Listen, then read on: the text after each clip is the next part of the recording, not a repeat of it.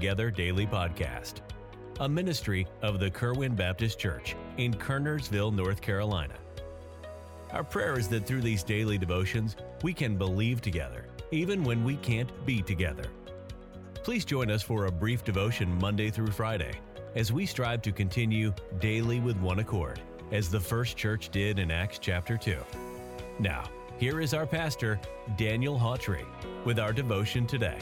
Well, hello, good morning. This is Pastor Hawtrey. Thank you for joining us for Believing Together today. I want to read out of Philippians chapter 4 and um, an oh so familiar verse um, that we just want to cover again today because it's something that probably we ought to hear once a week. Philippians 4:11 Paul says this, not that I speak in respect of want, for I have learned in whatsoever state I am therewith to be content. You know, Paul lived on both ends of the spectrum. Um, he experienced having a lot, having a little, and everything in between. And maybe many of you have experienced that too.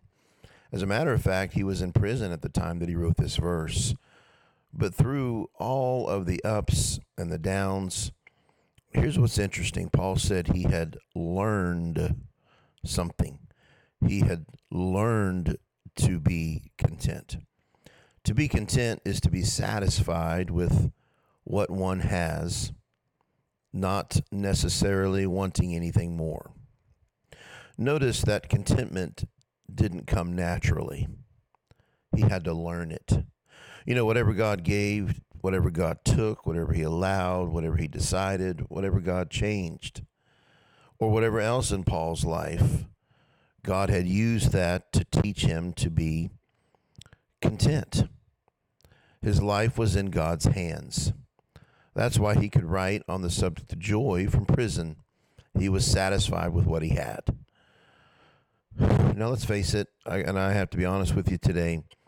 Um, people today seem to never be satisfied, and I think every once in a while I get there myself too. The flesh always wants more.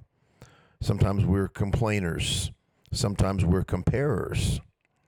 Do you look at what others have or are doing and wonder, why not you?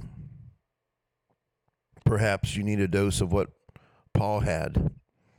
His financial, physical, emotional, and circumstantial situation would constantly change.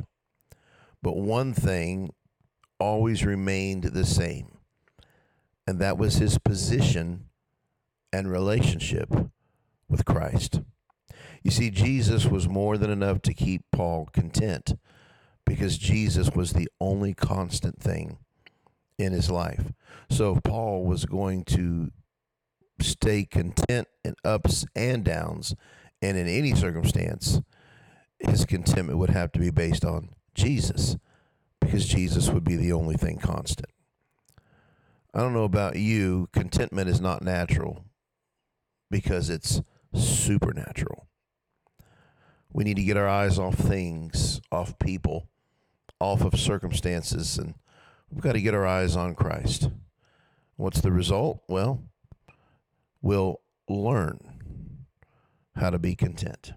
God bless you. Thanks for listening this morning, and we'll talk with you next time here on Believing Together. We are thankful that you joined us for this podcast today. We encourage you to subscribe to the Believing Together Daily Podcast. And please feel free to contact us through our church website, kerwinbaptistchurch.com, if we could be of further assistance. May God richly bless you today.